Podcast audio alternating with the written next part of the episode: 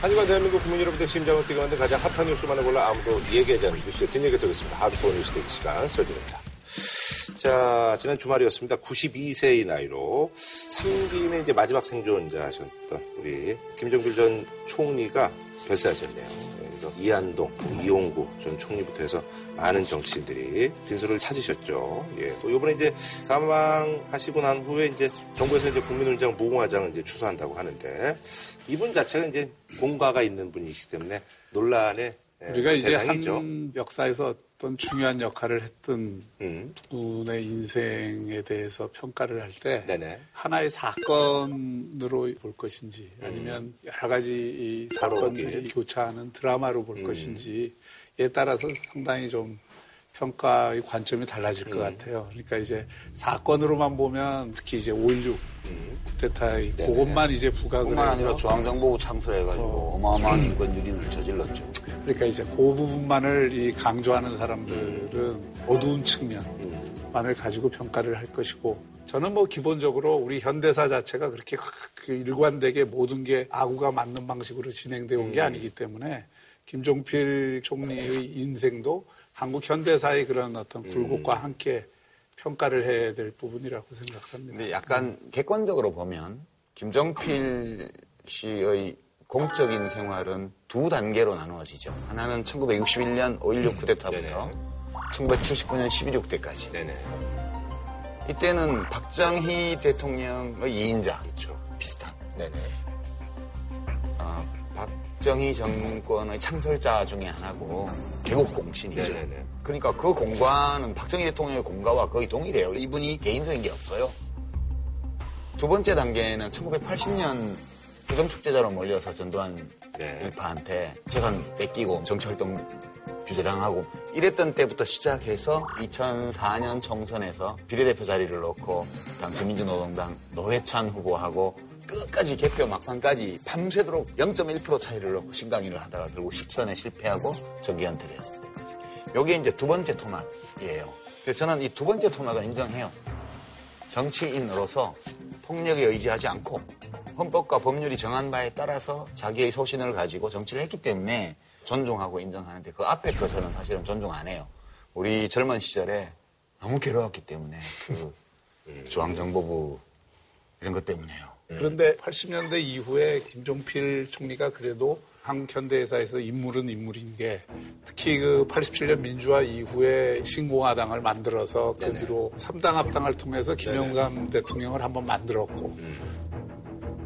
또 97년에는 DJ 피연합을 통해서 김대중 대통령을 만드는데 기여를 해서 수평적 정권 교체를 네. 이루는데도 기여를 했고 또 이분 소신 자체가 비록 과거에는 뭐 유신의 얼룩은 있지만 기본적으로 내각 책임제주의자예요. 그러니까 정치적으로는 늘 타협하려고 했고 균형을 잡으려고 하는 그런 노력들을 많이 했던 부분들은 평가를 그러니까 아, 저도 김정필 씨의 그 고인의 전생애를 털어서 그때가 제일 고마워요. 97년도에 고맙게 생각해요. 저도 개인적으로.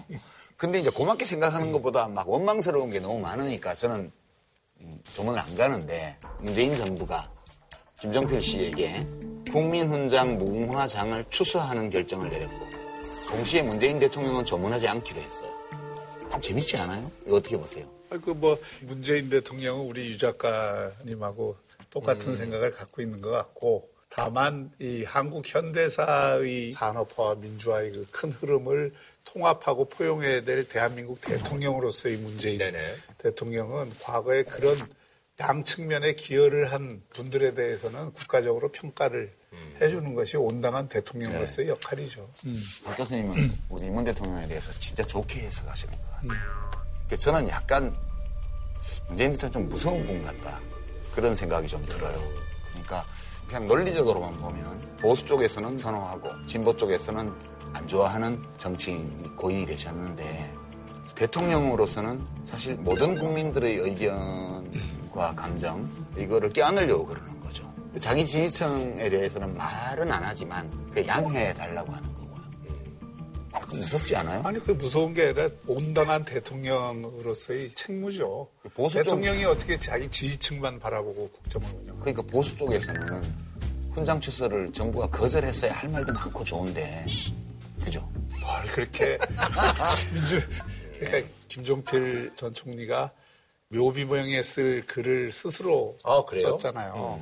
거기 보면 이런 게 있어요. 0 92지 89이라 그래서 나이 90에 생각해 보니 89세까지가 모두 헛된 인생이었구나 이런 걸 이제 묘비명에 썼더라고요. 그러니까 이건 다 그런 거예요. 인생이 그렇죠. 뭐 권력을 누렸든 안 누렸든 어떤 영역을 거쳤든 간에 다 인생이 죽음 앞에서는 허무한 것이고 그 앞에서는 다 경건해지는 것이니까. 그래도 저는 차원에서 김종필 전 총리에게 감정이입을 해보면 만년에라도 그 좋은 의도로 나라와 국민을 위해서 했지만 그 과정에서 피해를 보고 아픔을 겪은 분들에게 미안하게 생각한다.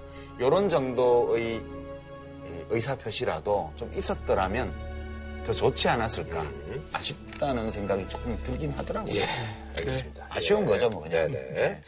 뭐 본격적으로 이제 뉴스 시작해 보도록 하겠습니다.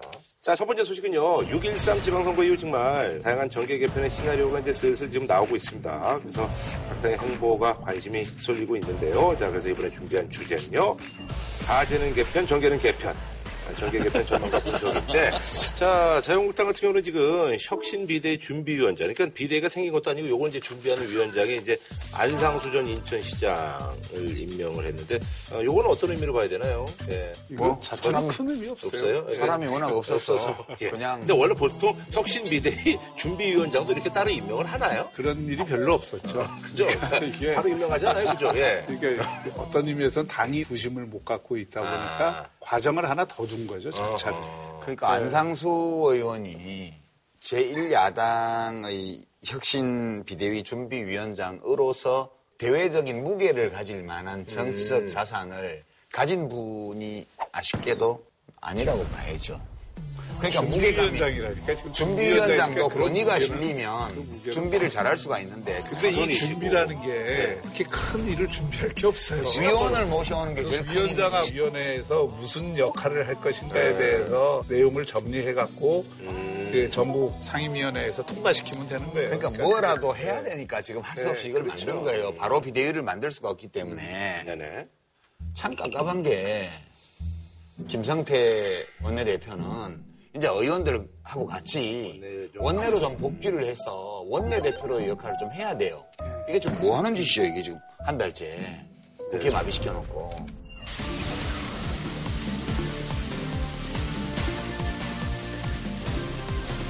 국회의 규정과 관례에 따라 조속한 협상 타결을 위해 협력해 주시기 바랍니다. 일반 통행식 정 운영과 또 독단과 전횡을 막기 위해서라도 이번 후반기 원구성은 아, 집권당인 민주당이 아, 통 크게 양보하고 또 배려함으로써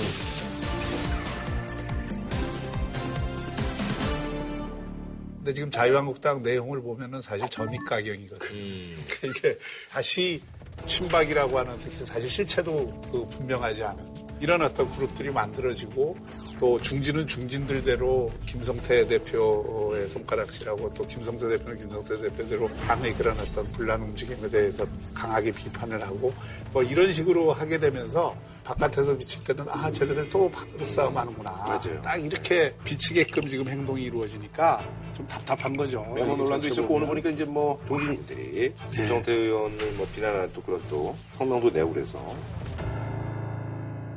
그러니까 보수 정당의 초저녁이에요, 지금. 초전력이 막 가장 어두운 때가 아니에요, 아직 제가 보기에는. 이제 막 해넘어가가지고. 예. 이제 밤이 시작되는 것 같아, 내가 볼 때는. 차라리 밤이 시작됐으면 좋겠는데 밤이 오기도 전에 지금 전부 자멸하는 이 모양을 취하고 있으니까 더 문제인데 그러니까 서로 머리끄댕이 잡는 양상이에요, 지금. 에, 이 과정에서 그래도 분명해진 게 있어요. 보수 전체의 전환이라는 게 두 가지가 없으면 안 되는구나. 하나는 노선 전환이 없으면 안 되고 또 하나는 어떤 형태로든 이 책임지는 인적 청산이 없으면 안 되는구나. 결국은 과거에 이제 탄핵 이후에도 한 번도 제대로 하지 못한 그 책임지고 어떻게 물갈이를 할 것인가. 이런 에, 문제가 가장 중요한 화두가 되어버렸다는 거죠. 그러니까 물갈이도 힘들어요. 갈물이 다음- 있어야 갈지. 새물이 대기하고 있어야 위에. 이게 밑에 물 좀 내려보내면 새물이 들어오겠다고 하는데 지금 새물도 안 보여. 그 그러니까 지금 자유한국당의 사태는 혁신의 주체 세력이 안 보여요. 그렇죠. 예. 아, 뭐라도 누구라도 아 저 사람들이 좀 규모를 키우면 혁신이 되겠다라는 느낌을 갖게 하는 세력이 있으면 좋은데 피차간에 어차피 다 혁신 대상인 사람들끼리 서로 남 탓하면서 지금 머리끄댕이 잡는 이런 양상이어서 앞이 안 보여요. 그래서 제가 이거를 하루아침에 안 되니까 빨리 원내부터 결집하라고 자꾸 권고하라는 이유가 그래야지만 거기서 뭔가 새로운 뭐가 생길 수가 있지. 그래서 앞으로 아마 이게 세 가지 시나리오가 가능할 네네. 거예요. 네. 네. 하나의 가능성은 여전히 120석 가까이를 갖고 있는 자유한국당이 혁신을 하고 그 혁신을 토대로 해서 통합의 구심이 되는 시나리오가 하나 있을 수 있고 음. 네네. 두 번째는 이게 지금과 같은 방식으로 하면은 서로 그냥 난파하는 음, 그 당이 비- 쪼개지는. 당뿐만이 아니라 보수 진영 전체의 빅텐트를 새로 치자는 움직임들이 새롭게 대두할 네네. 가능성이 있어요. 이 두 가지가 아니라면 아마 이제 각자 도생하면서 지리멸렬하는 시나리오가 있을 가능성도 아니 그래서 이제 그 혁신 비상대책위원회 뭐 현직은 114명을 모두 이제 대상에 올리겠다라고 강한 의지를 보이면서 여기 이제 인물이 과연 누구냐 해서 우리 저 김병준 전 뭐 국민대 교수도 있고 김항식 황교안 총리도 있고 뭐 많은 분들의 이름이 이제 올랑내랑 하고 있습니다. 뭐 박경규 교수님 얘기도 나오고 있고 뭐 아니요, 그건 뭐 일각에서 그냥 아, 하는 예. 이야기고요. 예. 어, 별로 그렇게 무게 있게 안 들으셔도 돼요. 그리고 설정하시면서 문과 고르셨나 감사합니다. 문감 올려주셔서. 아니 근데 여기 그뭐 유력 인물이 좀 예상되는 인물이 있으세요? 어떠세요? 저는 뭐 하늘 아래 새로운 인물은 없다고 어, 예, 보고요. 예. 그 혁신을 하는 과정에서는 단호함이 있어서 지난번 임명진 네네네. 그 비대위원장이 탄핵 이후에 자유한국당을 한번 쇄신한다고 들어갔지만 아무것도 못했죠. 네네. 그러니까 그런 꼴이 다시 안 날 수 있도록 해야 되는데 쉬운 일은 아니죠. 그때보다 지금이 더 힘들지 않아요? 그때보다 더 힘들다고는 안 보는 게 왜냐하면 그때보다 더 망했기 때문에 지금. 예. 그러니까 지금 제가 핵심으로 들어가기 위해서 박 교수님한테 여쭤볼게요. 안 하실 텐데 만약 혁신 비대위원장이 되신다면 가정해보죠. 뭘 하시겠어요? 이 지금 자유한국당 보수정당을 혁신하고 통합하기 위해서. 제일 중요한 것은 보수 혁명이라고 표현할 수 있을 정도로 대전환이 필요해요. 그러니까 그거는 가치와 비전과 전략을 완전히 바꿔야 됩니다. 두 번째는 그런 노선 전환을 누가 대변하느냐의 문제죠. 사람. 그러니까 사람을 불가피하게 바꿔야 되는 거예요. 그 사람을 바꿀 수 있는 가장 좋은 기회가 다음 총선이잖아요. 그래도 이번에 조금 자유한국당의 희망의 불씨가 보이는 거는 이 과정에서 스스로 불출마 선언을 하는 사람들이 하나씩 하나씩 나오고 있잖아요. 그러니까 저는 이게 자유한국당 의원들 전체가 나는 다음 총선에서 공천을 못 받아도 좋다라고 하는 그런 어떤 백지위임. 예, 백지위임을 해야 된다고 봐요.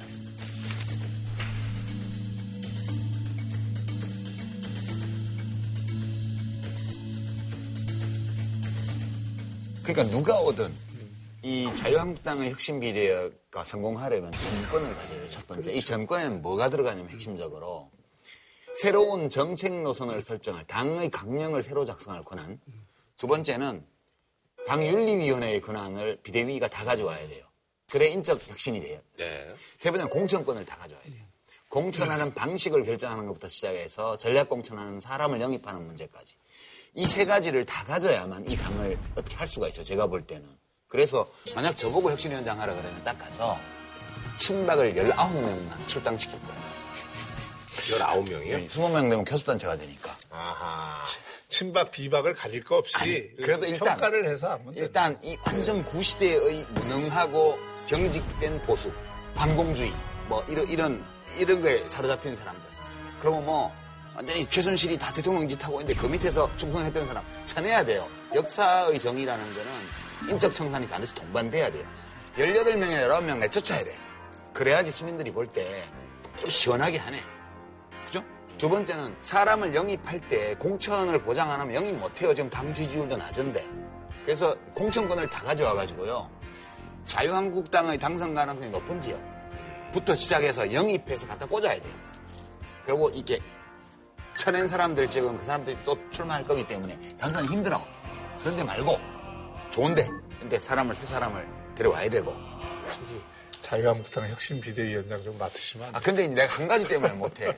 당의 정책 노선을 혁신해야 되는데, 그거는 날 시키면 정체성을 없애버린다니까. 그게 안 되고. 그렇겠네. 예, 그 남북 대립이 해소되고 북미 대립이 해소된 한반도. 그러니까 한반도 평화 체제에 맞는 신보수 노선. 이 강령을 새로 만들어야 돼요.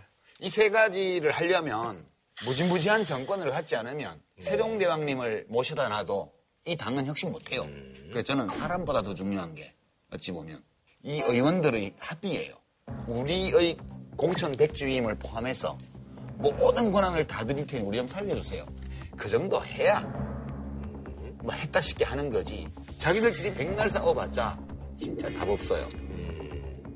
김성태 당 대표 권한대행은 비대위원장에게 2020년 총선 공천권까지 주겠다면서 공개 부인에 나섰습니다. 칼을 들이고 내 목부터 쳐라고 하겠습니다. 그 칼은 2020년 총선 공천권에도 영향을 줄 수 있는 비대위원장을 맡겠다는 사람이 없자 내놓은 구육지책입니다. 그러니까 지금 제일 문제는 당 중진들이라고 하는 분들이 마음속으로는 차기 당권에 대한 이 생각을 다 갖고 있는 거예요. 그러니까 이게 어떤 식으로든 혁신을 하든 그와 관계없이 내가 하여튼 당권을 가져서 뭘 하겠다는 생각이 꽉 차 있으니까 서로 총질을 하는 거예요. 이 당은 총선 때까지 그러니까, 비대위 체제로 네. 가야 돼요. 자신의 어떤 권력 욕망에 의해서 추동되는 총질을 그 하는 그런 과정이 반복되는 이상 혁신은 없다는 거예요. 알겠습니다. 자, 민주당 같은 경우는 아무래도 이번 전당대회에서 이제 당대표로 지금 나선 분들이 한 10명 정도 되는데, 친문 쪽에는 이해찬, 최재성, 전해철. 그리고 이제 비문. 근데 이분도 사실은 어, 선거 과정에서 이제 친문으로 돌아섰다고 하는데, 어쨌든. 신친문. 예. 그래서 이정걸 의원도 이제 당 대표 출마 의사를 밝혔는데, 어떤 분들이 좀 눈에 띄세요? 음. 그러니까 지금 민주당 전당대회는 친문이냐 신친문이냐 뭐 비문이냐 이렇게 보는 건 의미가 없어요. 의미가 없고. 두 가지를 봐야 되는데 첫 번째는 당의 정책 노선을 끌고 나가는 방향이 얼마큼 현재까지 청와대가 표방하고 있는 정책 방향과 싱크로율이 얼마나 되냐. 네네. 두 번째는 청와대 정책실이 이 당의 입장을 고려해서 정책을 조율하지 않으면 안 되는 수준까지 리더십이 강한 사람이냐 아니냐 이게 약하면 거수기가 되는 거고요. 그 두 가지를 보고 아마 당원들이 선택하리라고 봐요. 그러니까 현재로서는 사실 큰 문제가 없는데 이 남북 관계 이슈가 워낙 크고 그걸 주도로 해서 가기 때문에 경제 정책이나 사회 정책에 대한 문제들이 드러나도 그게 대부분 네네네. 이렇게 덮이면서 가는 구조인데 이게 아마 경제의 상황도 제가 보기에는 그렇게 썩 긍정적으로 언론에서 계속 뭐 그런 얘기들 좀 나오더라고요. 또 여러 가지 어떤 이 정부 들어와서 썼던 정책들이 좋지 않은 결과를 가져올 때 이때 이제 당과 청의 관계가 미묘해지는 국면이 오는 거죠. 그러니까 요 경우에 이런 이- 그런 긴장이나 마찰이 생길 때 당을 어떤 식으로 컨트롤해서 청와대하고 조율을 잘 하느냐 이게 이제 중요한 리더십의 덕목이 되겠죠. 근데 이제 지금 원내 이제 구성을 보면은 민주당이 이제 130석인데 그래서 민평당에서는 좀 연정을 해서 우리한테 내각에 또 좀 참여 좀 해달라고 좀 이렇게 요청을 했는데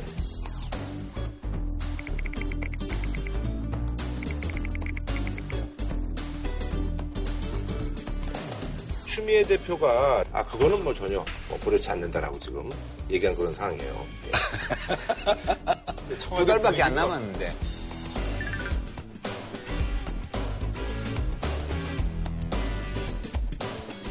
청와대 분위기는 어떤 거예요? 이거는 이제 민주당에서도 혼자 결정할 수는 없고 네네. 또 청와대에서도 혼자 결정할 수는 없어요. 네. 왜냐하면 국회 원내에서의 협력을 전제로 해서 내각에 참여하는 기회를 주는 각내 연정이잖아요. 이게 지금 얘기되는 게.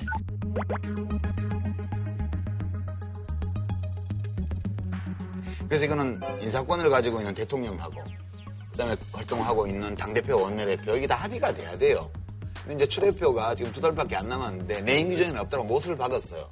이거는 아마 어차피 임기 중에는 개각도 없고 지금 그럴 거라고 이제 하려면 개각을 해야 되잖아요, 이거를. 그래서 자기 임기 중에는 아주 센 입장을 내놓은 게 아닌가 그런 것 같고요. 차기 당 대표를 할 분들이 이 문제에 대한 의견을 낼 거예요, 자기 주장을. 근데 지금으로 보면 연정이 불가피하죠. 저는 그렇게 보고요. 이분은 왜 이런 얘기를 했어요? 이제 지금 갈참이라 떨어지는 낙엽에도 몸조심해야 될 때잖아요. 그러니까 뭐 이럴 때는 새로운 거를 막 자기가 주도하는 거는 또 좋지 않을 수 있어요. 아. 예, 다음 당 대표에게 결정권을 넘기는 걸 수도 있죠. 그 표현 방식일 수도 있다고 보고요. 네, 아니 근데. 예. 추 대표는 무슨 그런 전략적인 관점에서 얘기한 게 아닌 것 같고 내가 예. 제가 보기에 그냥 기분이 안 좋은 거야. 윤평당이 그동안 우리를 얼마나 괴롭혔는데 저기하고 우리가 그 연정하고 심플하게 뭐 생각하면 이게 무슨 어, 지난 선거 때도 좀 그렇고 아, 김밥이 엎으리 터지는 소리냐. 추 대표를 속 좁은 사람으로 보시는 거예요. 뭐 그분도 나름 신무 원료가 있는 분이라 우리가 또 일단 깔고 얘기를 해야지. 그, 런 거고 차기 당대표 후보로 나오는 분들은 거의 대부분이 다 연정의 우호적인 쪽으로 입장을 정할 아, 거예요. 그럼 이제 저기 민주평화당에서 뭐 입각도 뭐 입각 못할 거 없죠. 거기 추천하는 사람을 받으면 되죠. 만약에 연정을 한다 그러면 어. 내각에 몇 자리를 뭐 요구하니까 몇 자리까지야 설마. 오, 그 연정 파트너에 대해서는 대우를 해줘야 되기 때문에 물론 지금 민평당이 자기가 급해서 연정을 그렇지. 요구하는 측면이 있기 때문에 그렇게 세게 금을 부를 수는 그렇죠. 없어. 세게 부르지는 못해. 세게 부르지는 못해도 적어도 교섭단체 수준에 당하고 정의당까지 지금 같이 하려고 하는 거 아니야. 연정을 하면 세 당이 같이 해야죠. 연정을 한다는 차원에서 보면 민주평화당에서는 살 길이 생기는 거죠. 음, 그살 길은 아니고 뭔 살 길. 총선 때까지 그래도 지난번에 국민들이 많이 뽑아준 그 보답을 할수 근데. 연정을 한다는 거는 총선 앞두고서는 분명히 이제 합당 얘기가 나오게 돼 있고 총선 앞두고 지금 현재와 같은 여건 하에서는 민주평화당이 호남에서 독자적으로 생존하기 어렵다는 자체 판단을 하고 있는 거 아니에요? 그건 이제 당에서 결정하는 문제고. 예, 예. 그러니까 그건 이제 청와대가 간섭하는 문제는 아니고. 그것까지 바라보면서 지금 연정을 네네네. 하는 거니까. 예, 예. 알겠습니다. 자, 뭐, 한줄평 뭐 부탁드리겠습니다. 예. 자유한국당 의원들한테 좀 얘기를 하고 싶은데요. 회개하는 시간에도 탐욕을 버리지 못하는구나. 음. 죄 넘어 사례긴 바 언제 갈려 하나니. 자, 다음 소식은요, 이제 난민이 유럽의 문제인 줄 알았더니 우리도 이해가 될 수 없는데요. 그래서 내전을 피해서 제주도로 온 500여 명의 예멘 난민 신청자들이 뭐 관심사로 지금 떠오르고 있습니다.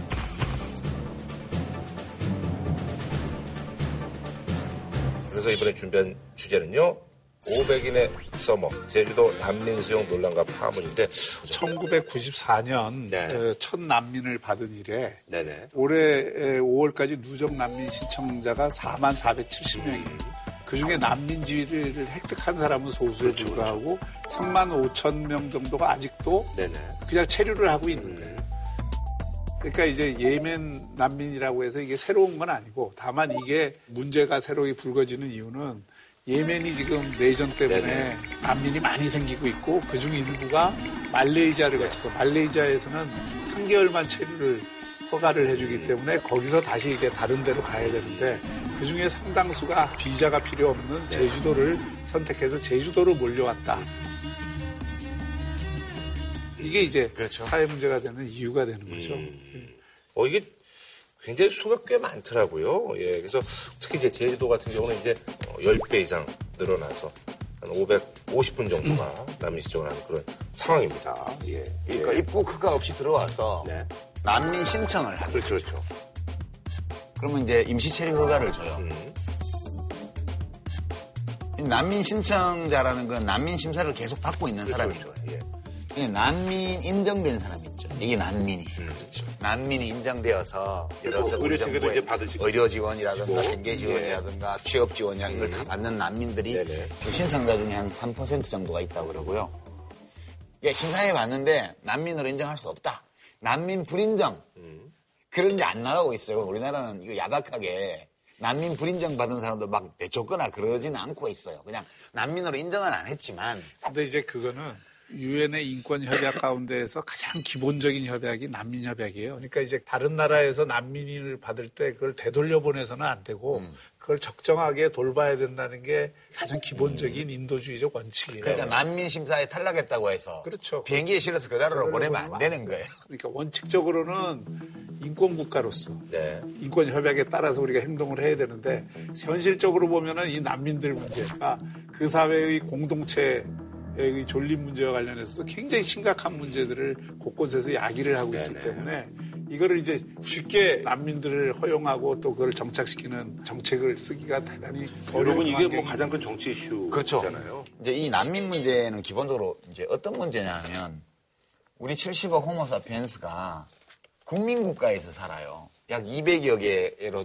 나뉘어진 국민국가 단위로 자기 삶을 영위해요.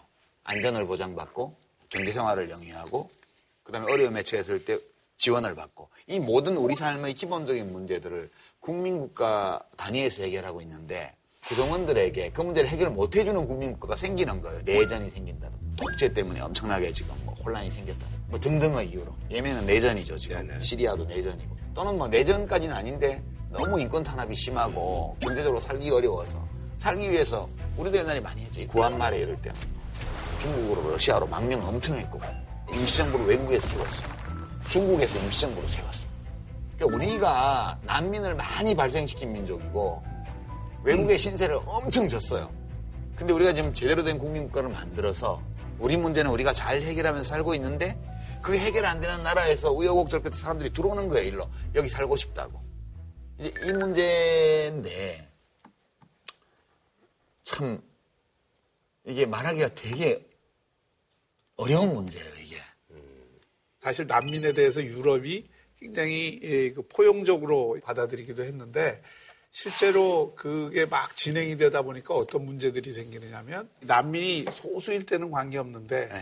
이게 다수가 되면서 자기들이 살아왔던 그 터전 자체가 예. 깨지는 현상들이 나타나는 거예요. 여러 가지 방식으로 뭐 서로 맞지 않는 관습이나 관행, 음, 문화. 뭐 문화, 뭐 이런 걸로 종교, 충돌이 특히 많, 종교. 종교 충돌이 많이 일어나니까 살아왔던 삶의 터전이 붕괴하는 현상들을 우려하는 목소리들이 굉장히 그래서 커지는 막 거죠. 난민 정책을 네. 조이고 있죠. 지금 유럽 그렇죠. 각국들이 네. 전반적으로 흐름이 조이고 있어요. 그러니까 그게 이제 현실의 문제라고요. 이거는 현실의 문제고 단순히 인도주의적 원칙 때문에 전면적으로 수용한다든지 이렇게 되는 경우에 그것이 이제 새로운 문화 충돌로 전화될 가능성 때문에 그런 걸 이제 우려하는 목소리들이 있는 거죠.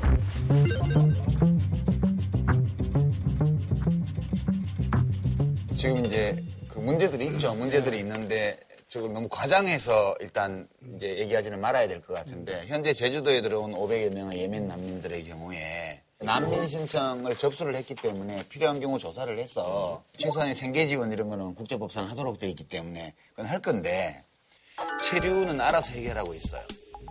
그 액수라든가 뭐 이런 거에서 이제 과도하게 네네. 부리거나 뭐 1인 기준으로 최대 43만 원입니다. 네. 138만 원은 5인 이상의 가구의 최대 액수입니다. 다 주는 게 아니고요. 생계비 별도 지원 심사를 받아야 됩니다. 네. 이번에 예멘인 300인 가량이 신청을 했습니다. 아직 이 절차가 진행 중이고 결정된 바가 없습니다. 2017년에는 전체 난민 신청자 중에서 4%만 지원을 받았습니다. 네. 또는 그 사람들이. 가서 예. 막 범죄를 저지를 네. 거라고 예단을 하거나 이런 것들은 다 지나친 거고요. 네. 스웨덴에서 이슬람교를 믿는 난민이 증가해서 네. 성폭행이 1,400%가 증가했다라는 내용입니다. 네. 하지만 이 주장은 사실로 보기가 어렵습니다. 이런 통계는 발표된 적이 없습니다. 그 제주도에서 보면 아이들을 여럿 데리고 들어온 아버지 싱글 데디가 있어요. 음. 엄마는 내전 중에 죽었고 딸 여럿하고 아이들을 아빠가 데리고 말레이시아 거쳐서 이렇게 제주도에 들어왔는데 너무 딱해서 제주도의 어떤 분이 자기 집에 방을 내줘서 거기 머물고 있더라고요. 근데 이게 상당히 어려운 게 어떤 도덕적 딜레마를 느껴요. 숫자가 많아져서 우리의 삶의 터전에 균열이 갈지 모른다는 불안을 느끼게 되면 그때부터 사람들이 이타적인 행동을 덜 하게 돼요. 그렇죠. 제가 이 문제를 보면서 되게 그분 생각이 나더라고. 라이놀트 니버라는 신학자. 이분이 쓴 책 중에 도덕적 인간과 비도덕적 사회라는 책이 있어요. 이 사람이 주장하는 테마가 뭐냐 하면 개인을 중심에 놓고 생각하면 최고의 도덕적인 이상은 이타성이래요. 근데 이제 우리가 속해 있는 집단이 커지면 커질수록 그 집단은 이기적으로 행동하는 경향이 있대요. 네. 그래서 우리 인간 공동체 중에 제일 큰 거는 국가잖아요. 국가 단위에서는 이타성이 최고의 도덕적 규범이 안 된다는 거예요. 되면 안 된다는 뜻이 아니고 현실적으로 안 된다는 네. 거예요. 국가는 오로지 자기 국민을 살려야 된다. 이게 우리의 기본적인 관념이에요. 그래서 지금 예멘 난민 문제는 이 두 가치관념 사이에 좀 충돌이 이 두 개가 그러니까 국가의 도덕과 개인의 도덕은 서로 모순되지는 않지만 잘 조화되지도 않는다. 그게 리버의 말인데 이번 예멘 난민들이 한 500여 명 들어오면서 이 도덕적 딜레마가 지금 우리 현실의 문제로 처음 들어와 버린 거예요. 근데 예멘은 이슬람 문명권인데다가 언어도 다르고 외모도 다르고 다 달라요. 그래서 이 갈등을 이게 뭔지는 모르겠는데 마음이 되게 불편한 거예요, 지금. 근데 이제 이 문제는 이번 난민 문제를 얘기하기 전에 우리나라도 이미 90년대 이후 다문화 정책 그 지금은 200만 가까운 외국 근로자들과 네네. 또 다문화 사회가 형성이 돼 있잖아요. 다만 이 문제는 그 지금까지 문제하고는 다르게 난민들이 갑자기 이런 방식으로 들어올 때 이거를 우리가 어떻게 관리해야 되느냐는 문제로 새롭게 제기된 거죠. 경험이 없어요, 우리가. 그렇죠. 그러니까 이거에 대해서는 우리가 정책적으로 새로이 설계를 할 필요가 있는 거죠. 네. 어, 그래서 이제 사실 난민 신청에서 이제 결과 받는데 통상 한 3년에서 5년 걸리고. 근데 이러다 보니까 헌법적으로 해서 사실 외국인 노동자들이 난민이 아닌데 체류기간을 좀 늘리기 위해서 난민 신청을 하는 그런 경우도 많죠. 종종 있다라는. 어느 나라나 난민 심사 되게 오래 걸려요. 음. 이유가 뭐냐 하면 증명하기가 되게 어려워요. 그렇죠. 예. 예, 근데 내가 뭐 정치적 박해를 받아서 나는 정치 난민이다. 그럼 내가 뭐 잡혀갈 뻔했고 뭐 무슨 감옥에 몇 개월 있을 막 주장을 하는데 그렇게 도망쳐 나온 사람이 뭐 법무부에 가가지고 무격 증명서를 떼서 온다거나 아니면 자기가 잡혀간 뉴스가 그 나라 신문에 나왔는데 그걸 어려서 오거나 이랬으면 그래도 그나마 증명할 수가 있는데 대부분의 경우에 그 사람 자신의 주장 말고는 증명할 수 있는 물증이 거의 없어요. 그러다 보니까 심사가 오래 걸릴 수밖에 없고 확실히 난민으로 인정할 만한 뭐가 없는데 공무원들 입장에서도 덜컥 그렇죠. 이걸 해주기가 어려우니까 그냥 서랍 속에 넣어놓고 있는 거예요 미결로.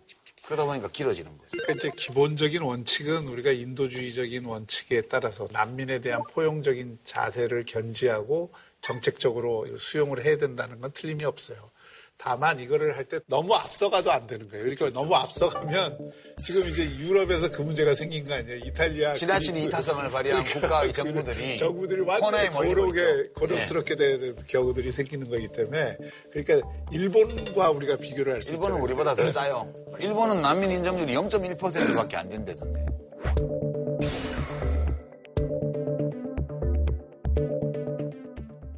제도에 제한적으로 이제 출도 제한이라고 하는데 그래서 뭐 취업 이런 걸 하려면 사실 제도 일자리가 별로 없으니 수도권으로 좀 갈 수 있게 풀어줘야 된다는 얘기도 있고 아니면 그렇게 되면 더좀 어, 상황이 좀 더 좀 복잡해질 수 있으니까 제주에 이제 체류해야 된다는 의견이 아주 팽팽하게 맞서고 있는 상황인데 두 분은 어떠세요? 제주도에 딱 들어왔는데 지금 제주도에서 육지로는 못 오게 막아놨단 말이에요. 네네.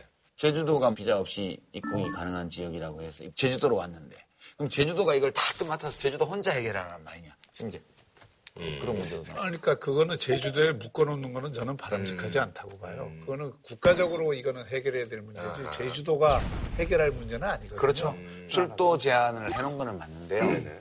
무작정 그렇게 한 건 아니고 지금 500여 명의 예민 난민 신청자들 중에서 90%가 젊은 남자예요. 그렇죠. 여성은 10%가 안 네. 돼요, 지금. 그렇게 돼 있고 어린이들도 좀 있어요. 네. 그래서 그 의료 지원이나 이런 게 긴급하게 필요한 어린이들이나 이런 게 있는 가족 등등에 대해서는 일부 벌써 육지로 넘어와서 지원을 받고 있는 가족들도 있고요.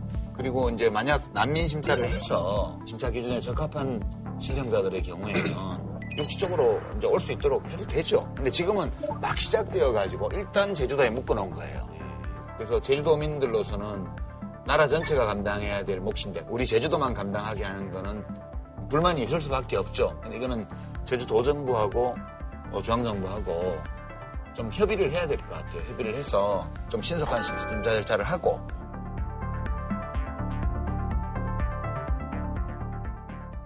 그 난민이 들어온다고 그래서 무조건 뭐 우리나라에 나쁜 점만 있는 그렇죠. 건 그렇죠. 뭐, 예, 뭐, 뭐 거기서 일도 하시고 그러더라고요. 예, 예. 그러니까 또 우리나라 지금 인구 구조나 이렇게 볼 때 지금은 예. 어렵지만 장기적으로 보면은 우리나라도 이민에 대해서 상당히 개방적인 정책을 쓸 수밖에 없고 난민도 그런 어떤 이민 정책의 일환으로서 난민을 그 우리 사회에 동화시키는 이런 어떤 정책을 쓸 수밖에 없거든요. 네.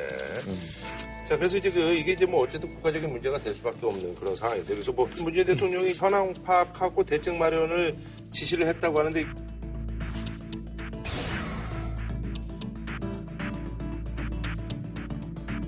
이게 어떤 내용인지 좀 어, 짚어주시죠. 예.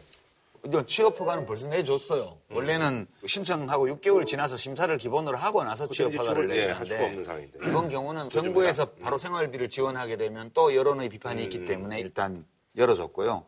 그 취업 허가를 내줄 때에도 어차피 구직 신청자가 내국인이 별로 없는 분야 그런 쪽들 어쩔 수 없이 이렇게 했고요. 두 번째는 체류 비용을 좀 가지고 온 사람들도 있고 그렇지 못한 사람들도 있나 봐요. 네. 그래서 체류 비용을 스스로 조달 못하는 사람들 경우에는 이 대책을 좀 세워줘야 되고요. 경우에 따라서.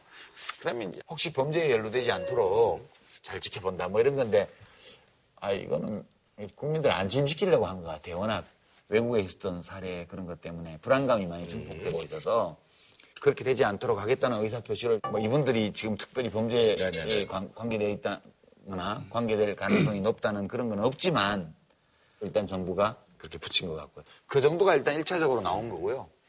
이제 좀 더 심도 있게 정부 안에서 관련 부처들이 협의를 해 나가겠죠, 이 문제를. 네.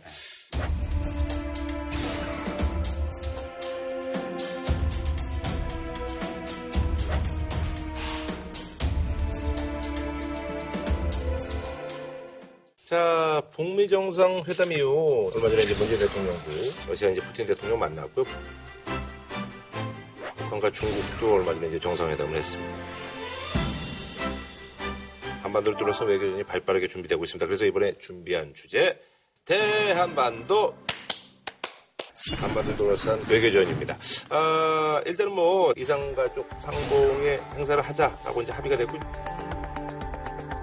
또 이제 해병대 연합훈련 무기한 연기 요 결정은 좀 소식을 좀 전해주셔야 될 것 같은데요. 예. 이제 지난번에 을지 프리덤 가디언 훈련 무기연기 한 데 이어서 네네. 한미 해병대 연합 훈련도 지금 음. 무기연기를 해서 이게 지금 트럼프 대통령하고 김정은 위원장이 피차간에 세게 나가는 국면이에요. 서로 서로 뭐 해줄 수 있는 거 다 해주고 음, 그럼 해주면서 이제 결과를 보자. 네, 예. 뭐 나도 이렇게 빨리빨리 하니까 귀하도 빨리 하시오 이런 분위기로 계속 가는 네네네. 느낌이에요. 그래서 이거는 어떤 면에서는 좀 북한을 압박하는 측면도 분명히 내가 있다고 이렇게 내놨으니까 생각해요. 너 그러니까. 이게 두 측면이 있는데 북한으로 하여금 어떤 비핵화를 위한 행동을 촉구하는 그렇죠. 계기로서 이용되는 측면이 있는가 하면 다른 한편에서는 이게 가져올 한미 동맹이나 한국의 군사력의 측면에서 미치는 영향 이 측면은 별도로 있는 거죠. 네네네. 이상가족 상봉은 네. 지금 8.15 때 100명 또 하기로 했잖아요. 네. 경쟁률이 어마어마해서 연세가 막 85, 90 되신 분들이 또 추첨에 떨어지셔가지고 막 근데 우시고 확좀 하면 안 되나요? 그죠. 예, 왜 그걸 그렇게 자꾸 이게 그 제한하는 그쵸. 요즘 분위기 좋은데. 네, 근데 그게 그래서 궁금하실 것 같아서 제가 좀 찾아왔는데 네. 이게 2007년 남북 정상회담 때 분위기 되게 좋아서 끝날 무렵에 주고받은 대화록이에요. 거기 보면 이재정 통일부 장관이 이상가족 상봉 그것 좀 화끈하게 상시면에서 금강산에서 합시다 이랬더니 김양건 통일전 선 부장 거기하고 김정일 위원장이 뭐라고 얘기를 하냐면 김양건이 우선 흩어진 가족 확인하는 과정에서 생사 확인도 많이 하고 있습니다.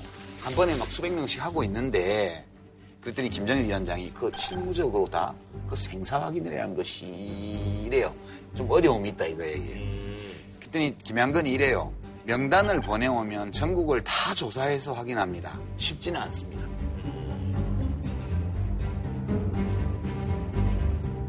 이게, 무슨 얘기냐 하면 우리 쪽에서 이산가족 상병 신청 명단을 딱 보내잖아요. 우리는 행정전산망이 있어가지고 금방 확인이 되고 뿐만 아니라 선정이 되면 가족들이 다 어르신들을 모시고 같이 올라와서 자기 비용 들여서 북에 보낼 선물 싸가지고 다 오잖아요. 근데 북한은 이게 안 되고 그 당사자들은 신청도 못 해. 신청할 사람은 자기들이 고르고 우리 쪽에서 신청한 사람은 우리 쪽에서 명단을 막 몇백 명을 보내면 자기들이 다 행정망을 통해서 생사 여부도 확인하고 연락을 해야 돼요. 상봉 대상자로 정해지면 차 태워서 그 도로도 불비합니다. 금강산까지 데리고 와야 돼요. 그동안에 입히고 먹이고 재우고 교육도 시켜야 되고 비용이 엄청 드는 거예요, 자기들이. 우리 쪽에서 아무리 애가 달아도 저쪽에 능력이 안 되는 거예요, 이게 지금 보니까. 아니 그 전체주의적 단일 국가 조직을 만들어 온 나라가 그동안 뭐였대요, 그래? 그러니까. 이 북한 사회라는 게그 모든 거를 물샐 틈 없이 정보 통제를 하는 사회인데 사람의 생사를 확인하고 이런 것들을 못한다. 이거는 저는 이해가 썩 되는 건 아니에요. 아니 우리 옛날에 누가 이 사람을 모르시나요? 가족 찾기 할 때 1980년대 마이크 좀 대주시죠. 저 어렸을 때 있잖아 이발소집에 맡겨놓고 갔었어요. 예, 맞아요. 날씨가 흐리고요. 예, 맞아요. 오빠! 오빠! 오빠!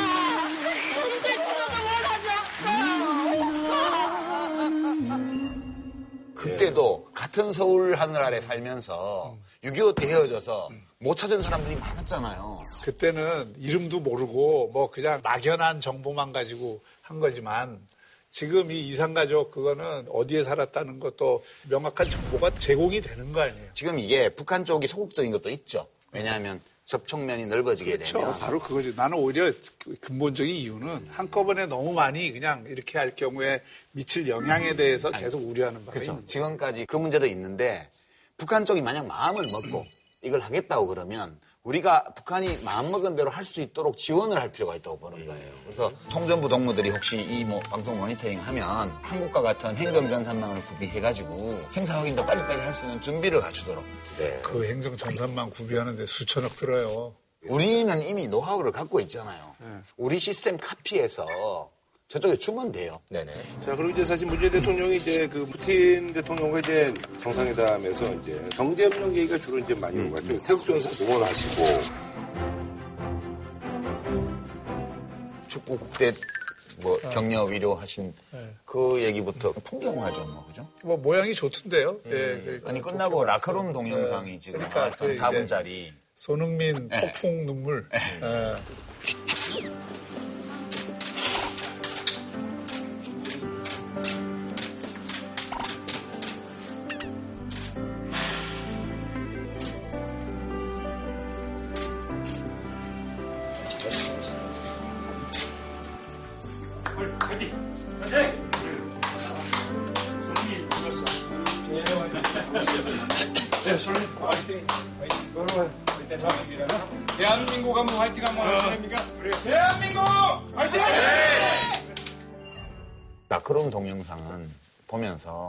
맞고 들어온 아들 챙기는 그 아버지 같은 느낌? 그러니까 너도 한 대 때렸잖아. 그러니까 멕시코인데 두 대 맞고 한 대 때렸잖아. 그러니까 분해갖고 막 우는데 괜찮아. 걔가 더 세는데 더 센 놈하고 다음에 또 해야 되는데 걔도 한 대 때려줘. 이렇게 하면서 위로하는 분위기여서 저는 그거 보면서 선수들 비난하고 이런 걸 좀 안 했으면 좋겠다. 아니, 멕시코 경기를 우리가 조금 불운해서 이 그렇죠. 잘했어요. 경기 자체는 잘했어요. 네네. 행복은 꼭 성적순은 그쵸, 아니에요. 그건 그런데. 파나마 봐요, 네. 파나마. 6대 1론가 지는데. 이번에 이제 처음 가서 그런 거예요. 아니, 그러니까 처음으로 참가해서 다섯 골인가 여섯 골 먹은 후에 한골 넣었어. 우승팀 가잖아. 근데 행복이 성적수는 아닌데 지면 행복하잖아. 그, 그건 그런데 그렇긴 하지만 우리가 너무 성적에 목매기는 말자고요. 아니 선수들도 다 잘하고 싶었지 누가 일부러 그랬어요? 그게 아니잖아요. 평소에 K리그 축구장 가는 분들은 그렇게까지 욕 안 해요. 자, 그나저나 이제 사실 정상 간의 회담에서 여기 뭐 짚어주실 만한 그런 뭐 회담 내용이 있나요? 좀 저는. 정상회담보다 네. 이 얘기를 네. 하고 싶은데 음. 정상 외교는 단순한 실무 외교는 아니거든요. 음. 이제 우리나라 국가를 대표하는 대통령이 가서 그 나라 대통령만 만나는 게 아니고 그 나라 의원들만 만나는 게 아니고 그 나라 국민을 미디어를 통해서 만나는 거잖아요. 네네네. 그래서 그게 되게 중요한데 사실은 이번 이제 러시아 하원 두마 연설을 눈여겨볼 필요가 있어요. 네, 존경하는 러시아 국민 여러분, 러시아가 구원받을 수 있다면 유라시아 주의를 통해서만 가능할 것이다. 라고 러시아의 역사 지리학자 레프 구밀로프는 말했습니다. 블라디미르 푸틴 대통령님의 신동방 정책은 평화와 공동 번영의 꿈을 담은 유라시아 시대의 선언입니다. 서구 문명이 이룬 장점과 동양 문명이 이룬 장점을 유라시아라는 거대한 용광로에 담아 인류에게 새로운 비전을 제시하려는 웅대한 설계입니다. 평화와 번영의 시대를 향해 러시아와 한국이 함께 걸어갈 것입니다. 발소의 스파시바 감사합니다. 되게 러시아 사람들의 마음에 와닿는 연설이었고요. 특히 그 안에 문학, 철학, 과학, 역사 이런 게 다 들어 있어요. 압축돼 가지고. 그래서 두마 의원들이 뭐 끝나고 나서도 안 나가고 같이 맞고 셀카도 찍고 하는 그 장면들이 왜 나왔는지 보면 특히 놀라운 게요. 레프 구밀려프라는 사람 책을 인용을 했는데 이 사람이 지리학자, 역사 지리학자의 부모님이 러시아의 아주 아주 유명한 시인이에요. 두 분 다. 근데 이 아버지는 스탈린 체제 때 반혁명 분자로 몰려서 실형당했고요. 이, 이 레프 구밀료프도 어려서 벌써 수용소에 끌려가서 막 이 아들 살리려고 그 어머니가 스탈린 찬양시를 세 번이나 썼어요. 공개적으로. 그래서 겨우 살려서 이분이 1990년대 초에 돌아가셨는데 이걸 왜 인용했냐 하면 러시아는 전통적으로 두 가지 이념이 있었어요. 첫 번째가 유럽 지향주의, 범유럽주의, 우리 유럽의 일부다. 두 번째는 범슬라브주의, 동유럽 쪽의 범슬라브족들을 뭉쳐서 뭐 영향력을 행사해보려는. 근데 이 구밀료프가 범유라시아주의를 주창한 사람이에요. 이 사람이 쓴 유명한 책들이 러시아가 유럽의 일부도 아니고 슬라브족의 한 부분만도 아니고 전체 유라시아 대륙의 중심이다. 그리고 이 유라시아 대륙 전체가 평화와 번영을 누릴 때 러시아의 미래가 열린다. 이 메시지를 이 역사 지리학 책을 통해서 계속 냈던 분이고요. 이게 푸틴 대통령이 엄청 좋아하는 거예요. 푸틴 대통령의 최근 노선이 구밀료프의 철학과 맞아가지고 러시아 정부에서 이 구밀료프의 책을 엄청 띄워서 이 사람 책이 베스트셀러가 되고 그랬던 거예요. 근데 이거를 문 대통령이나 취재를 해보니까 미리 그 구밀료프의 책을 읽어보고 거기서 이, 이 문구를 뽑아서 연설문에 넣으라고 했다는 거예요.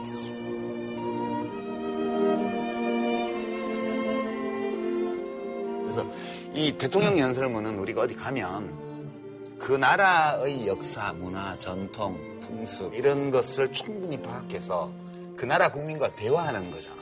그렇죠. 저도 뭐 제가 청와대 있을 때 연설을 전체 음. 총괄했던 적이 있었는데 지금 말씀하신 게 굉장히 중요해요. 그 나라의 국민들의 마음에 와닿는 그렇죠.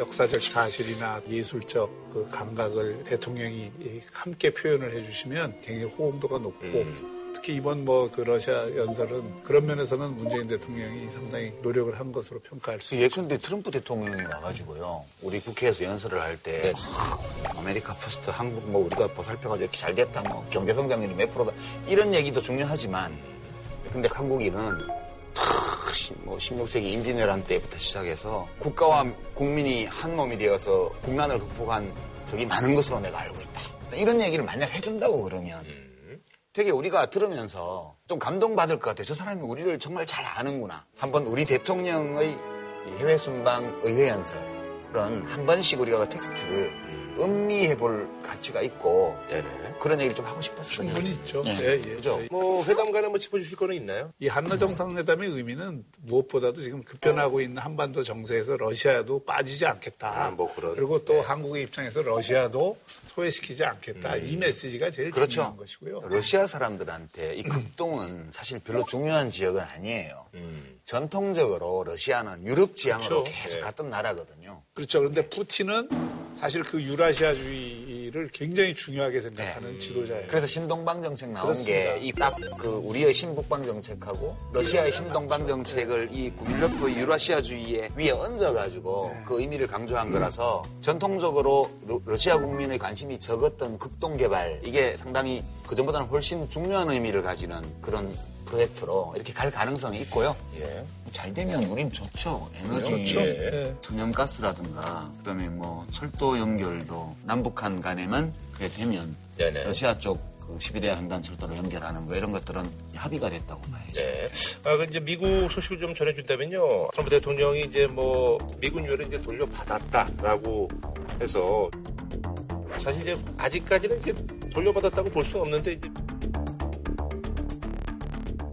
이런 것들이 아마 이제 비판하는 어떤 주류 언론들을 상대로 약간 좀 자신의 어떤 그 공을 좀 과시하려는 게 아니냐라는 그런 분석들이 있더라고요. 근데 우리가 이제 이 문제를 바라볼 때 네. 너무 트럼프 대통령 개인의 메시지나 행태 중심으로 음. 네네. 보게 되면 미국의 큰 전략이라고 하는 측면을 좀 놓칠 음, 가능성이 네네네. 있어요. 그러니까 물론 미국 내에도 정치가 있기 때문에 트럼프가 하는 행동에 대해서 여야 간에 공방 짓고 여러 가지가 있지만 제가 보기에는 트럼프 대통령은 지금 나름대로 미국이 취하고 있는 큰 전략 하에서 움직이고 있는 건 틀림없는 것 같아요.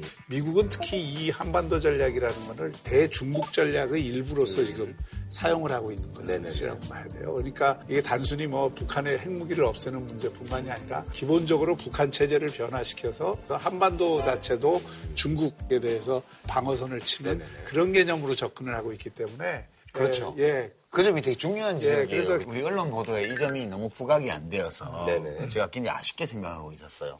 그러니까 유해송환 문제는 미국의 전통적 가치에 딱 부합하는 거예요. 네네. 미국은 한 사람이라도 미국의 국익을 위해서 나가서 싸우다 죽은 사람의 유해를 끝까지 찾아오는 나라거든. 그걸 굉장히 중시하는 나라예요. 그래 연방이 통합이 되니까. 그래서 지금 유해를 돌려주는 거를 받기 위해서 이송함 같은 게 지금 판문점 통해서 들어갔다 그러잖아요. 그러니까 지금 북한 쪽이 기존에 이미 확보하고 있는 미군 유해로 추정되는 유골 이런 것들을 송환하려고 지금 준비를 하고 있는 걸로 보이고요. 이거는 트럼프 대통령이 특히 자기의 지지층을 만족시키는 거예요. 특히 공화당 보수 쪽. 두 번째는 트럼프 대통령이 계속 김정은 위원장이 투자 들어오게 해달라고 그랬다. 그럼 내가 북한에 미국 기업이 들어가게 하겠다라고 계속 얘기를 해요. 이게 무슨 얘기냐 하면 북한에 미국 자본이 들어가야 돼요. 그래야 지금 박 교수님이 말씀하신 한반도 전체에 대한 미국의 영향력이 강화되는 거니까 정부가 직접 돈을 줄 수는 없으니까 미국 민간 자본이 들어가서 그걸 확보하는 거예요. 김정은은 그걸 전제로 해서 지금 중국하고 딜을 하고 있는 거잖아요. 지금은 중국도 투자를 못 해주지만 우리가 완전한 핵 폐기를 했어. 국제사회의 공인을 받게 되어서 미국 자본도 들어올 수 있는 조건이 되면 중국에서 투자를 하라 이거예요, 지금. 당연히 중국 쪽으로서도 북한에 대한 정치적 영향력을 계속 유지를 하고 싶으니까. 이제 무기로 하는 게 아니라 돈으로 하겠다는 뜻이고. 그걸 지금 김정은이 그걸 끌어내려고 또 최근에 세 번째 중국 방문을 또 해서 그, 그걸 맞춘 거 아니에요, 지금. 이게 북한이 몸값이 올라가는 중이에요. 근데 문제는 북한의 구조적인 영향이 너무 약하기 때문에 그게 문제인 거죠. 아무리 북한이 그렇게 하려 그래도 결국 싸움은 미국과 중국이 하는 거죠. 미국은 북한을 띄어내서 중국을 견제하려고 하는 그렇죠. 측면이 있고 이 중국은 중국 나름대로 이 기회를 통해서 한반도에 있어서 미군의 영향력을 줄이려고 하는 아주 복잡한 외교 방정식이 이루어지고 그렇지, 있거든요. 외교가 굉장히 중요한 예. 시기예요, 지금. 이 미국과 중국이 이런 큰 전략을 갖고 부딪히는 이 공간 내에서 우리가 대한민국의 국가 전략은 과연 뭐냐 하는 거에 대해서 다시 한번 지금 점검해 볼 시간이 그 왔어요. 이게 되게 남북은 각각 이걸 잘 이용해야 된다고 봐요, 저는. 그 이용하려면 남북한이 때로는 좀 짜고 쳐야 돼요. 짜고 때가 오면, 때가 약간 오면. 약간 타짜 때가 밑장빼기도 하고 타짜 스타일로 서로 짜고 윈윈할 수 있도록 당분간 외교전을 보는 재미가 월드컵 못지 않을 것 같아요. 알겠습니다. 네, 한 줄로 동의 부탁드리겠습니다. 앞으로 이 여러 가지 어떤 이 복잡한 험로가 있잖아요. 네. 그 중에서 첫 번째 행사로서 제일 중요한 게 폼페이오의 북한 방문이에요. 제가 보면 미국 쪽에 또 보여줘야 되는 게 있잖아요. 그렇죠, 그렇죠. 비핵화의 1단계 조치의 내용을 만족할 만한 수준으로 받아낼 거냐 말 거냐. 이게 이제 상당히 중요하거든요. 제 한 줄 평은 폼페이오를 주목하라. 네. 진땀 나는 외교 드라마 이제 시작이다. 네, 저희도 얼마 전에 다뤘습니다만 최저임금 산입범위 예, 상여금 일부 그리고 이제 복리후생비 일부가 포함되는 내용이 이제 국회에서 통과가 됐고요.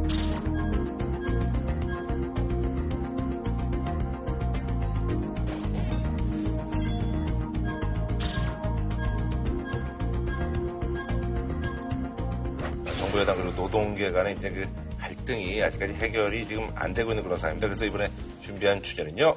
우리 지금 만나. 당장 만나. 최저임금 갈등 원인 그리고 해법인데요. 이런 자리에서 이제 두 분을 모시게 될 줄 몰랐는데 대정한 통화를 이제 주도한 더불어민주당의 이제 호용표 원내대표님 그리고 이제 투쟁에 지금 선봉에 서 있는 그런 분이시죠. 전국 민주노동조합 총연맹의 김명한 위원장님 나와주셨습니다. 반갑습니다. 예, 반갑습니다.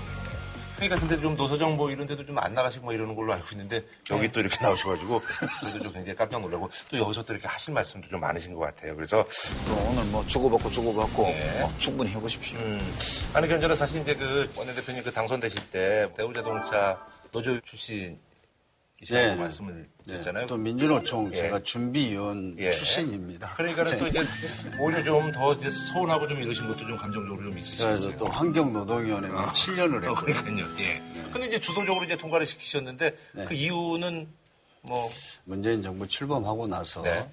최저임금을 대폭 인상했습니다. 네네네. 16.4%인데 그러고 나서 바로 문제가 됐던 것이 소위 그 산입범위 문제입니다. 이제 우리나라 임금 체계가 뭐 기본급이 있고 네네. 상여금이 있고 또 수당이 있고 성과금이 있고 네네. 굉장히 복잡하지 네. 않습니까? 굉장히 쪼개져 있죠. 예. 몇십 년 동안 기본급은 작게 하고 이제 상여금과 음. 네네네네. 또 수당 이런 것을 늘리는 노사 간의 협상을 통해서 이렇게 해오다 보니까 임금이 그렇게 돼 있는 거죠. 네. 그러다 보니까 예를 들면 기본급만으로 따져서 157만 원인데 월 한 500만 원 받는 사람도 최저임금 대상자가 나오는 거예요. 음. 그래서 지금 상위 임금 40%이 사람들 중에서 8만 4천 명이 최저임금 대상자입니다. 지금 현재. 그래서 이 문제를 좀 어, 제대로 정리하지 않고는 저임금 노동자들의 임금과 소득을 좀 어, 높여주겠다고 하는 이 정책 목표가 대단히 불투명해질 수 있다. 그래서 이제 저희가 시작을 한 거고요. 얼핏 들었던 생각은 이게 목욕물을 버리려다가 아이까지 다 버렸구나라고 하는 그런 비유가 있잖아요. 그런 거 아닌가 싶어서 그렇습니다. 왜냐하면 고임금 노동자들의 일부 이 계속 강조하면서 사실 저임금 노동자들의 임금 체계를 악화시킨 것. 이 양상이다, 이번에 최저임금에 대한 개정이, 법 개정이. 쉽게 설명드리면 삼겹살 1인분을 200g에서 250g으로 한다라고 결정을 했어요. 그랬더니 아이 그 삼겹살이 너무 많다. 어? 너무 1인분에 250g이냐 라고 막 아우성을 치니까 그러면 삼겹살 200g 하고 나머지 50g은 깻잎, 마늘, 상추 이런 거에서 나머지 50g을 채운다 라고 나중에 결정한 거예요. 이게 산입범위 의 어쨌든 그 논의의 전체 틀이고요. 그런데 저는 이제 여쭤보고 싶은 게 아주 원론적으로 최저임금은 최저임금과 그 이하에 있는 사람들의 임금을 위한 것인지 아니면은 그 이상의 에, 임금을 받는 사람들의 임금 인상을 위해서 있는 건지 나는 민주노총 이것부터 명확히 해야 된다고 봅니다. 최저임금위원회에서 지금까지 계속 논의를 해오는 과정들을 보게 되면 전체 노동자 숫자로 보면 470만 명쯤이 이른바 저임금, 최저임금에 영향을 받는 노동자죠. 최저임금을 얼마로 정합니다라고 해서 이게 딱 적용을 받는 노동자뿐만이 아니고 이것이 오를 경우에 영향을 받는 저임금 노동자까지를 함께 포함돼서 운영되는 정책이라고 하는 거죠. 제가 좀 답답했던 황 게요. 대표님. 지금 최저임금 미만은 277만 명이고 그거보다 약간 위에 있는 예를 들어 160만 원이라든지 165만 원이라든지 여기까지 해서 최저임금의 영향을 받는 사람을 대개 한 328만 명을 봅니다. 네네. 그런데 그 중에서 지금 이제 문제가 되는 게 한 21만 명 정도입니다. 그러니까 최저임금 인상의 효과를 다 못 본다는 그렇죠. 건 아니에요. 그러니까 그래서 그게 뭐냐면 수- 수당이 포함됨으로 해서 나는 예를 들어서 올해 15% 최저임금 인상이 돼서 200만 원 올릴 줄 알았는데 한 132만 원만 오른다. 내가 한 70만 원 손해를 봤다. 이런 연간, 사람이 연간, 연간, 기대 이익이 연간 기대 이익이 줄어든다고 되는 분들이 저희들 지금 고용노동부에서 파악한 거는 328만 명 중에서 21만 명입니다. 21만 명만 손해 보고 있다. 이렇게 말씀을 하셨는데, 네. 그래서 저희가 정부에 자료 요청을 했습니다. 그 근거가 뭐냐. 자료를 달라 그랬는데, 자료가 없어요. 자료가 나오지 않은 채 계속 정책적 보완으로만 가능하다 이러는데, 산입범위 문제가 제대로 다시 그, 뭐, 원상 회복되지 않으면, 단순한 보완 조치 정도로는 해결될 수가 없다. 그러면 제가 제가 하나 질문 드리고 싶은데요. 그러니까 물론 일부 사례지만 극단적인 예는 편의점에서 알바하는 이제 단기 노동자의 경우에는 딱 기본급만큼 받는데 중견 회사나 이런 데 다니는 보너스 600% 받아요. 그러면 그게 연간 기본급 곱하기 6이란 말이에요.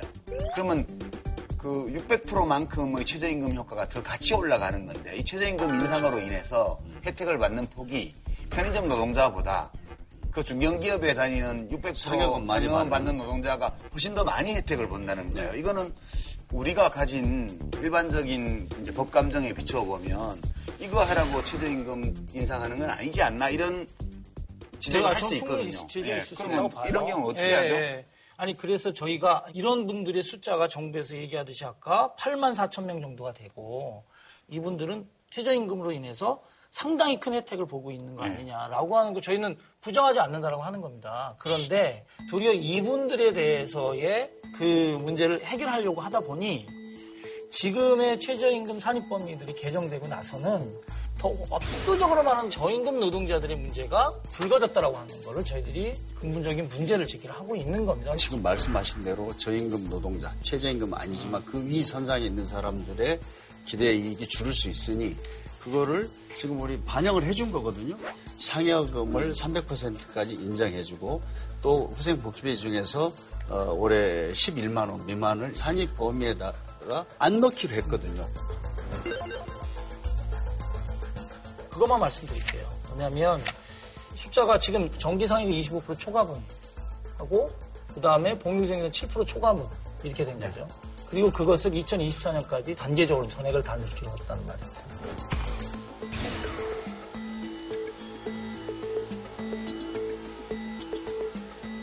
그러면 새롭게 매년 피해를 볼 노동자들이 늘어나는 거잖아요. 그러니까 지금 올해는 당장 고개 묶여 있는 노동자들은 어 그냥 그럴 수 있는 거죠. 그런데 내년엔 또 산입 범위가 이 퍼센트 범위가 늘어나죠. 24년까지는 계속 늘어난단 말이에요. 아니 그런데 네. 아니 근데 그 사이에 그러면 최저임금은 하나도 안 올리고 동결시키나요? 최저임금이 매년 올라가죠. 그래서 그 가정 2024년에 가면은 뭐 손해보는 사람이 엄청 늘어날 거다. 그거는 제가 볼 때는 좀 납득하기 어렵죠. 이번에 최저임금 이 개정안에 보게 되면 취업 규칙에 대한 불이익 변경의 경우에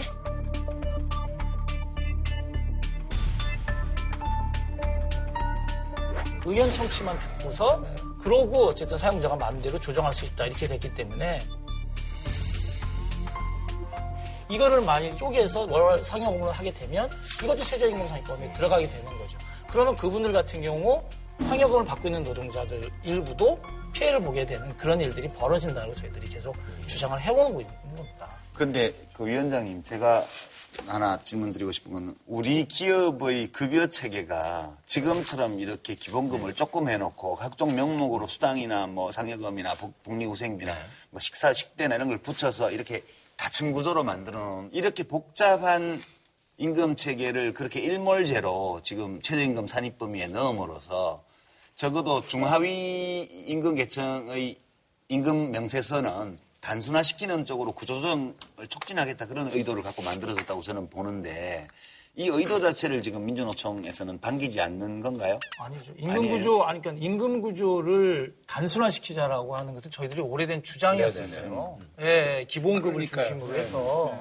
기본급이 연장, 야간 근로 이런 게 기준이 되니까 사용자 측에서는 이게 이 기본급을 많이 구조를 크게 가져가면 근무를 오래 시킬 수가 없는 게 되니까 뭐 수당 뭐 이런 이런 거로 계속 붙여왔잖아요. 그러니까 그런 그- 기형적인 구조를 네네네. 통상임금에서의 논의를 하고 계속해서 기본급의 퍼센테이지를 되게 높여야 된다. 그리고 기본급을 중심으로 해서 짜야 된다. 이건 외국의 사례도 그렇고. 그러니까 그 래서 그- 그 문제와 지금의 이 최저임금은 별도잖아요. 그게 별도가 아니죠. 왜 별도가 아니냐면 우리가 통상임금을 결정을 할 때는 그런 걸 다 넣어갖고 통상임금을 계산을 하고 거기에 따라서 근무의 수당들을 다 주지 않습니까? 임금은 임금이지 임금에 뭐 기본급 받고 상여금 받았다 그래서 이게 별개가 아니잖아요. 그럼 이걸 통합해 가는 게 맞죠. 그럼 그 통합해 가는 임금 그 구조는 통상임금이든 최저임금이든 동일하게 적용이 돼야지 요구할 때는 기존의 구조를 그대로 다 그 쪼개갖고 시키는 거를 전제를 하고 이걸 할 때는 다 묶어서 하고 이렇게 하면 논리적으로도 모순일 뿐만 아니라 현장에서도 저는 굉장히 혼란이 그래서 저희들이. 이 최저임금 산입 범위에 논란이 있기 아주 오래전서부터 통상임금에 대한 기본급 중심으로 재편 논의를 계속 요구를 해왔고 그건 뭐 아주 오래된 요구입니다. 그런데 지금 이게 딱 최저임금 산입 범위 문제가 이제 딱 불거지자마자 통상임금과 관련된 그 얘기들이 나오기 시작한 거죠. 그래서 저는 순서가 바뀐 거 아니냐. 순서가 바뀐 거고 그 논의가 먼저 중심이 됐어야 되는 거고 그 임금 체계를 단순화시키는 거를 최저임금 제도로 하려고 한다면 이건 더 큰 문제다. 그러면 거꾸로 2,500만 원 넘는 근로자들의 경우에 그 기형적 구조 때문에 영향을 받는 거잖아요.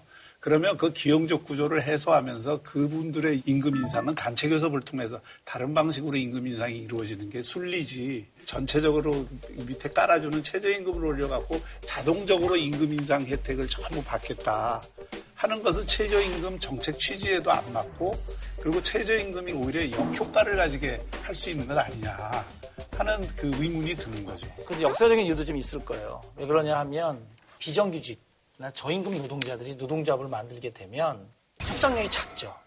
그렇게 되면 어떻게 되냐면 정부의 최저임금 정책에 연동해서 사용자들이 이 협상력이 약한 사람들을 가서 조금 더 올리는 방식으로 계속 해오는 거죠. 그 현실은 이해를 하는데 그게 기형적인 구조를 이용해서 그렇게 되게끔 되어온 거잖아요, 지금까지.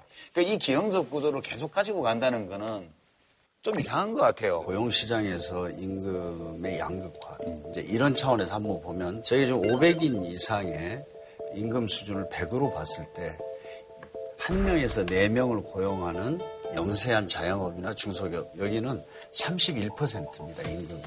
사실은 이 100%에 있는 것은 좀 어느 정도 억제를 하면서 31% 이거를 60% 70% 올리는 게 사실 문재인 정부의 정책 목표입니다.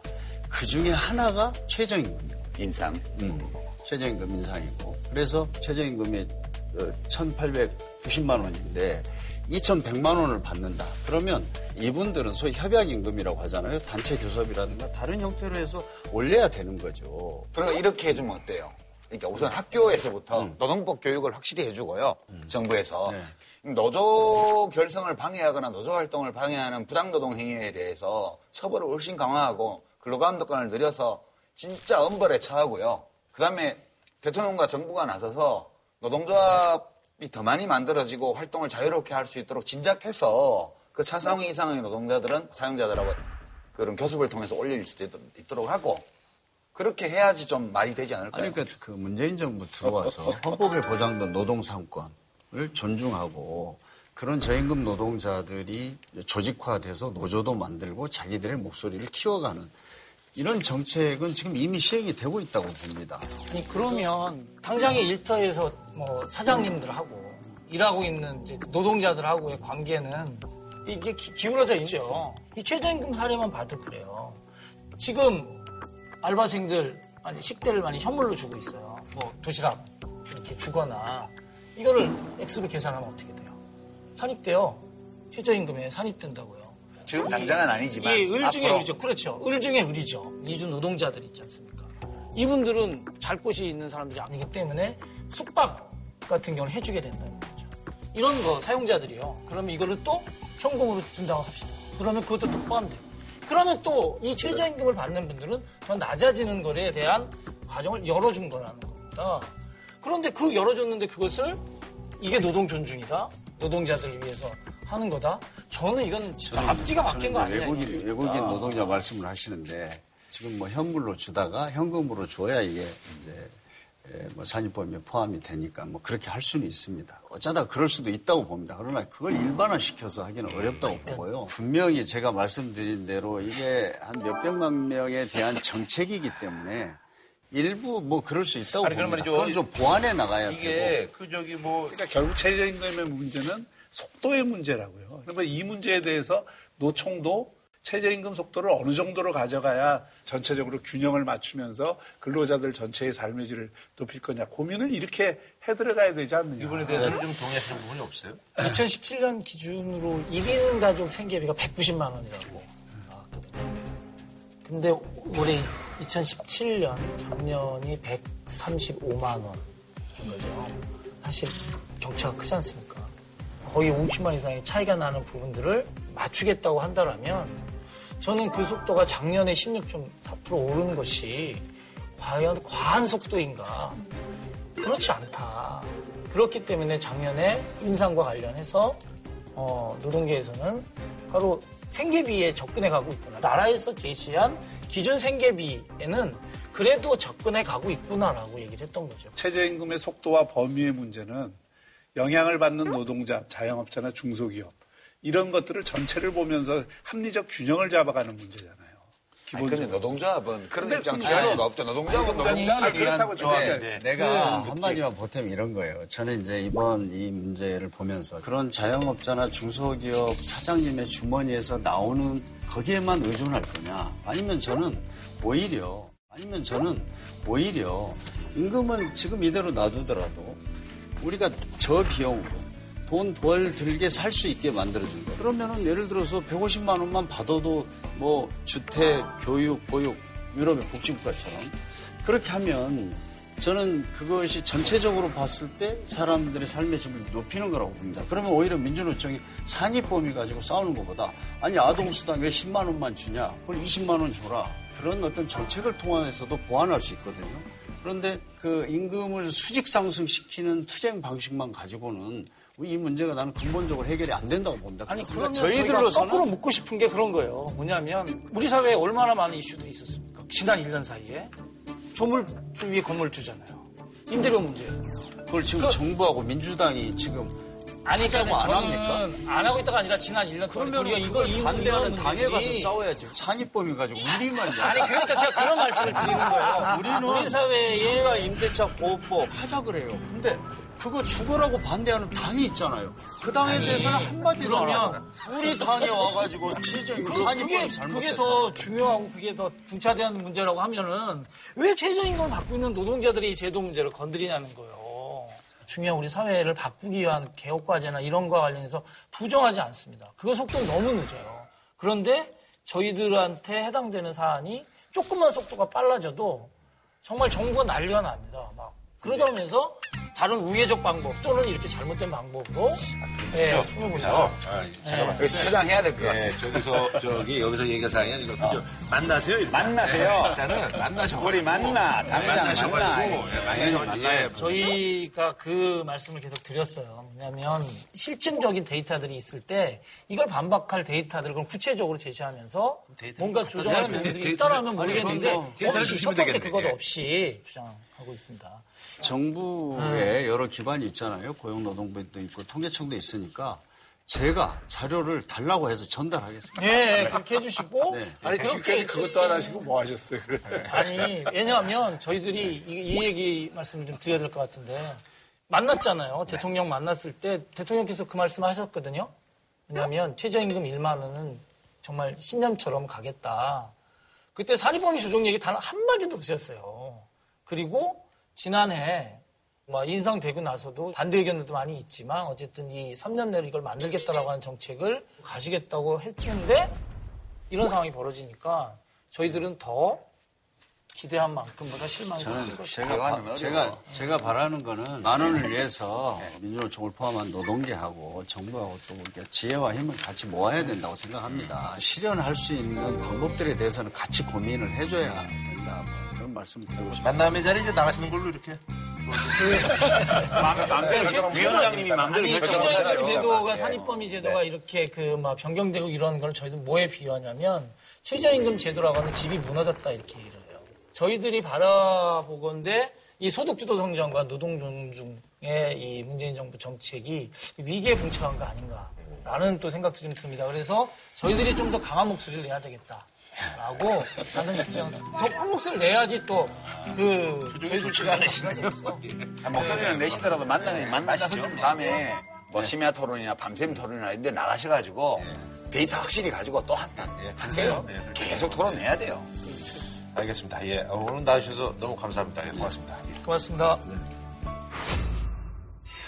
어, 사실 뭐 좀 저희가 좀 아쉬운 말씀을 드려야 될 것 같은데 우리 저 유시민 작가님이 이제 오늘 방송을 끝으로 해서 저희랑 함께 하신 게 거의 한 2년 가까이 2년 반. 예, 오늘 방송이 이제 마지막 방송이신데 어, 좀 뭐 아쉽습니다만. 근데 앞으로 근데 굉장히 궁금해하세요. 아니 그저 방송도 여기저기 많이 나오시는데 왜 썰전을 그만두시지 뭐 이렇게 좀 생각들을 많이 하시는데. 제가, 음, 제가 음. 처음에 우리 제작진하고 네네. 총선 때까지 한 넉 달만 일단 해보죠. 음, 시작했는데 2년 반이 됐어요. 제가 원래 정치에서 좀 멀어지려고 정치 연퇴를 했는데 여기가 정치 비평 프로그램이에요. 정치 비평을 자꾸 하다 보니까 이게 안 멀어지게 하는 거예요. 좀 더 정치에서 한 걸음 더 멀어져서 진짜 글 쓰는 시민으로 그렇게 살면 좋겠다. 아, 2년 반 동안 우리 이거 하면서 진짜 많은 일이 있었죠.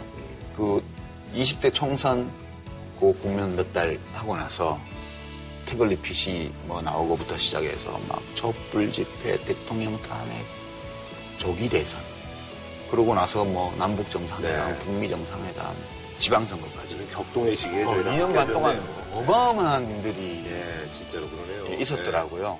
이게 유시민 작가가 없는 썰전이 상상이 잘 안 돼요. 예, 그래서 이게 나만 나오면 안고 없는 찐빵 되지 않을까 이런 우려를 굉장히 많이 하고 있고 국민 교양을 넓히는데 우리 유시민 작가가 그동안 참 많이 기여를 했다라고 생각을 하고요.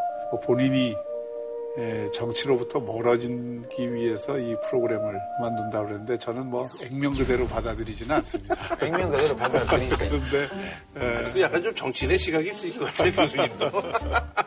사실 뭐 이제 남이 하는 일을 비평을 하니까 저도 비평을 받게 되잖아요. 사실 제가 뭐 늘 옳은 말을 했을 리는 없잖아요. 저는 그냥 어떤 문제를 보는 제 나름의 시각을 말씀드리려고 노력했을 따름이고 그게 우리 시청자들께서 그 문제에 대한 자기의 시각을 형성할 때 그냥 참고사항 중에 하나가 되기를 바랬거든요. 이제 비평을 하다 보니 뭐 사람에 대한 비평도 나올 수밖에 없죠. 야박한 비평을 한 적도 여러 번 있었고요. 그것 때문에 상처받으신 분들 계시면 죄송하다는 말씀드려요. 뭐 하다 보니까 그렇게 됐지. 아니, 저기, 홍준표 대표한테 뭐 영상 편지라도 좀 띄워야 되고 뭐 이런 거 아닌가요, 그럼? 예. 뭐 그렇게까지 하고 싶지는 않네요. 알겠습니다. 하여튼 뭐 그동안 너무 고생 많으셨고 또 시청자분들께 또 인사 한번 또 드리면서 마무리 어, 예. 하겠습니다. 어, 우선 시청자 여러분들 그동안의 썰전 제가 하는 동안 많이 봐주시고 아껴주시고 저로서는 감사하고요. 제 자리에 오시게 될 분이 저보다 더 어, 유익하고 재미있게 잘 하실 분이 오신다고 저는 봅니다. 그래서 한 2, 3주만 지나면 저를 잊어버리실 거예요. 잊혀지는 영광을 저에게 허락해 주시기 바랍니다. 알겠습니다. 아유, 그동안 뭐 고생 많으셨고요. 예, 감사합니다. 예. 한우 특등심은 명인 등심에서 문화상품권을 진한 국물 설렁탕 도가니탕 전문점 푸주옥 공무원 강의는 에듀피디 모국어 습득 방식 튼튼 영어. 신선한 초밥 다양한 즐거움 쿠우쿠. 치킨의 별이 다섯 개 티바 두 마리 치킨에서 백화점 상품권을 드립니다. JTBC